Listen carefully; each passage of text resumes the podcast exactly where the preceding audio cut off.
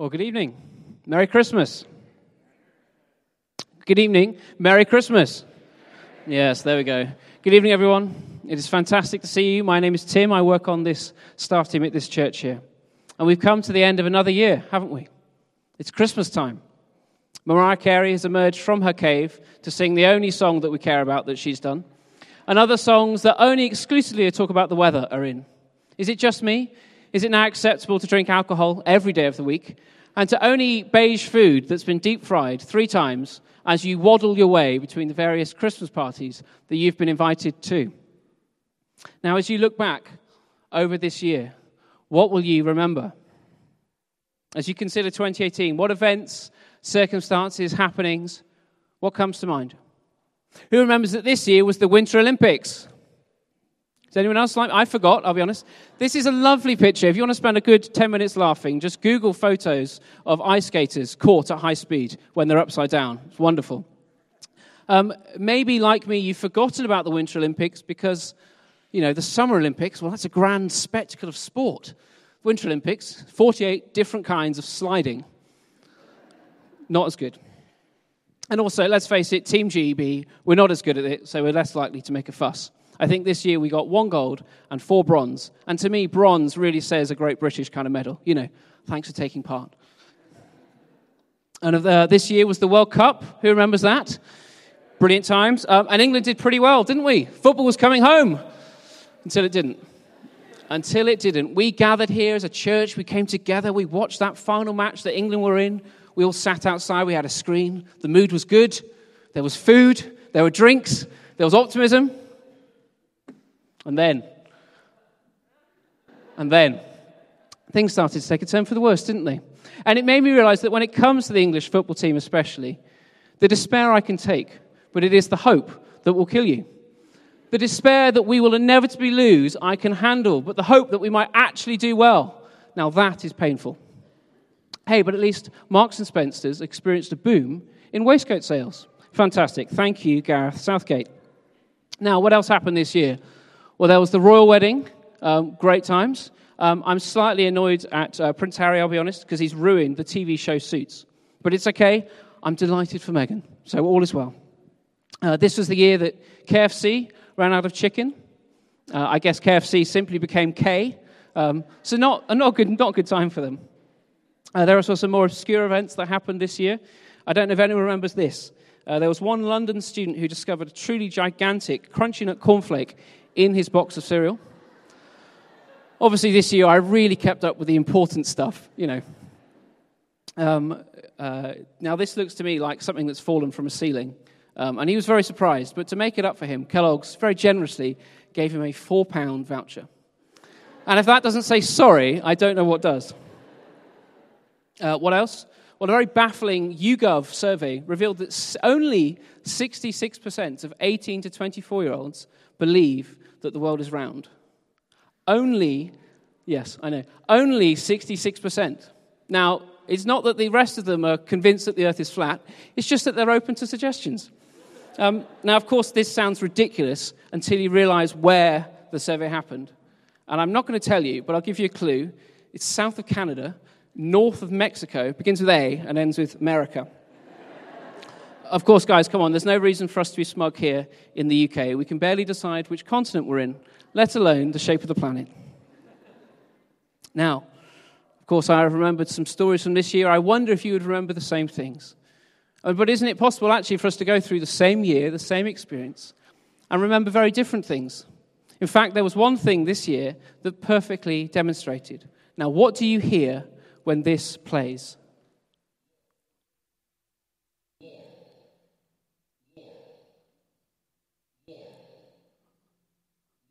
Okay, that'll do. Hands up here who hears Laurel. And hands up who hears Yanni. Fascinating. Does anyone else hear something totally different? Freaks, a lot of like, what, what are you hearing? What I enjoy about this kind of thing is that some people will hear Laurel and some people will hear Yanni, and they poss- can't possibly conceive that someone else could hear something else. What do you mean, Yanni? You idiot! It's Laurel! It's very possible to hear different things, and it's, impossible, it's possible to experience the same thing but see it differently. And in fact, it is the same with the Christmas story. It's possible to view the traditional Christmas story that we've had read in two different ways. You could see it as just a good story, maybe it's important cultural artifact. Or in fact, you could see the traditional Christmas story as the most important birthday in human history that affects not just every one of us here, but everyone who has ever lived and whoever will live. Now, that's a big difference. It really is possible to see the birth of Jesus in two different ways. Now, this is possible in other ways as well. If you see this photo behind me, is this the nativity scene, or is it two T Rexes fighting over a watermelon? Can we see it? Just in case you can't, I've coloured in the dinosaurs. The birth of our Lord and Saviour, or an epic fight to the death? You decide. How we see this Christmas story makes all the difference in the world. We hear these words in the reading that we just had. While they were there, the time came for the baby to be born, and she gave birth to her firstborn, a son. She wrapped him in cloths and placed him in a manger, because there was no room for them in the inn. This is the simple story of a girl, no more than 15, giving birth to a baby boy. But who that baby was has the power to change your life. You see, the Christian claim is that particular Palestinian baby was God, the creator of everything, the one who holds everything, being held in the arms of an exhausted teenager, the one who exists beyond time, the beginning and the end, having a birthday, the one who sovereignly controls all things, unable to control his own head or even his own bladder. God became human the way that the Bible puts this is from our very first reading we had as our service started tonight. It says, The Word became flesh. And this is so particular. A baby boy called Jesus was born under King Herod in Bethlehem. And that's as particular as saying that a baby called Kevin was born under Theresa May in somewhere awful like Reading, you know? Sorry, if you're from Reading, I am sorry. In every sense of that word, I suppose. Take this picture of Winston Brindley Hayes. Adorable, adorable. This is the son of Ben, who is leading our songs tonight. Adorable. What I'm saying, what the Christian claim is here, is that God became just like this. Of course, dressed in swaddling cloths and not a bear suit. But God became just like that. And if that's actually true, if that's actually true and the Christmas story is real, then that is the most important birth in history. And that's important as we gather here tonight because even as I've recounted some joyful things and some funny things from the past year, as we've come here tonight, as the people gathered here tonight, will have experienced 2018 very differently. Some of us will have thrived, but actually, some of us will have only survived. In fact, some of us, you might be here tonight, and either for yourself or for someone you know, it's been a hell of a year. We live complex and messy lives. But of course, in this time we live in, in 2018, we don't just have the complexity of our own lives, but the complexity of our political and social climate. We live in a turbulent time, don't we, where stories of joy and hope and whimsy and gigantic crunchy nut cornflakes exist alongside tales of terror, injustice, atrocity. And actually, we're in a, a, cultural climate that's so, so full of tension, I think we can feel it. And people are reacting against it strongly. This is well captured, I think, by the band, the 1975. They've just released a new album, and they have a recent single on it called Love It If We Made It. And it's a very political song. It covers everything from social media addiction to social media echo chambers to the refugee crisis in the Middle East to sexual allegations against Donald Trump. And it repeats this particular line. It says, Modernity has failed us. And the lead singer, a guy called Matt Healy, said that he wrote the song by adding to this list every time he got angry at something in the news.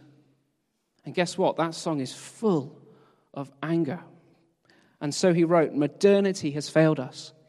And I wonder if that image, that idea, that captures the tension of the time that we live in. Where on one hand, we see the potential and the promise of humanity when we come together.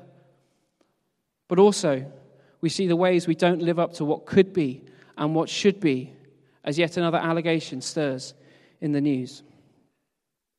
That tension is there. But how's it resolved? Well, Matt Healy, that songwriter, said this when interviewed about his song. He said, The answer to everything in our lives and the lives of others is this we have to just like really love each other. And if you don't, just try. Because on a mechanistic level, if you don't want to die in a fire, you have to be nice. And I wonder if, like me, you kind of agree and also just find that a bit unsatisfactory. In response to everything we see in the news, everything we see in our nation, good and bad, just be nice. Let me suggest that the Christian claim is far more profound. But it might seem obvious, might not seem obvious. The Christian claim is that solution, the answer, the hope for all of humanity's brokenness and complexity and sorrow and joy is a baby born 2,000 years ago and placed in a manger. The hope of all humanity is Jesus Christ. But not just because Jesus first called us to love our neighbor. Matt Healy is, in fact, unwittingly repeating what Jesus said to love your, your neighbor as yourself. The hope of all humanity is Jesus, not because he calls us just to first love each other, but because in love, God sent Jesus to heal broken humanity, to end all injustice, to free the captive, to bind up the brokenhearted, and to bring light to all of those in darkness. He came for you and me. You see, just as there are two ways to see Christmas, there are two ways to see humanity. On one hand, we're made in the image of God. Every human life is valuable, it is special. There is something amazing about us.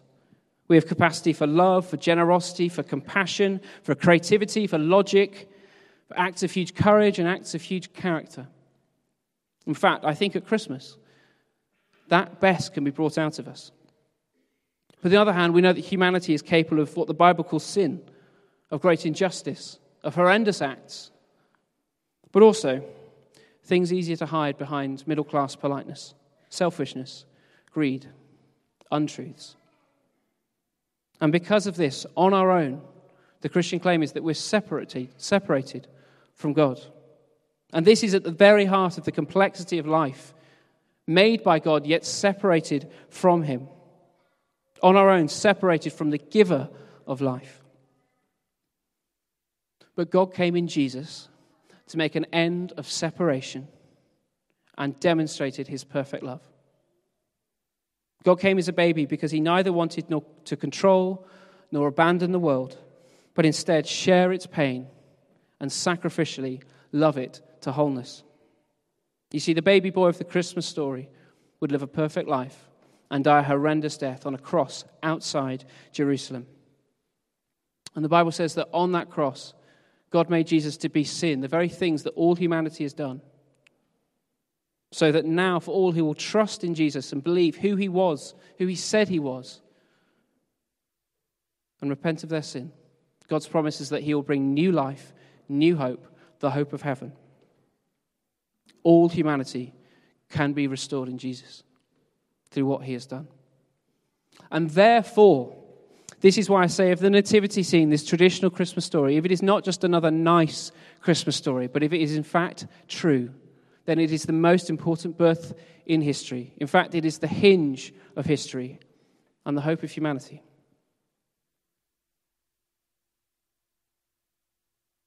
I wonder how you respond to this. Maybe you're like that lead singer, Matt Healy. Let me quote him again for you. He said this he said, I want salvation just as much as the next person. I envy the faithful. If there's anybody who's got some good evidence on this God stuff, give it to me, because now is the time. I'll eat it up. In January, we run a, something called the Alpha Course. And over eight weeks, it's a chance to explore the big claims of life. Maybe, like me, the time that you only really get to talk about the big things of life is after a few drinks with your mates down the pub. We actually get a chance to discuss Christian claims big questions, the claims that I've been making tonight. And can I encourage you, if anything has stirred you tonight as you sing these songs and feel something stirring in you, if you've heard me speak, come along to Alpha. We'd love to have you. It's really chilled out. There's no charge, there's no follow up. We'd love to see you there. It starts in January. If you want even some good evidence, as Matt Healy said, come along in the new year. This is the subversive hope of Christmas that God came as Jesus and went to infinite lengths to bring healing and hope for all humanity. Do what you can to get close to Him. Shall we briefly pray?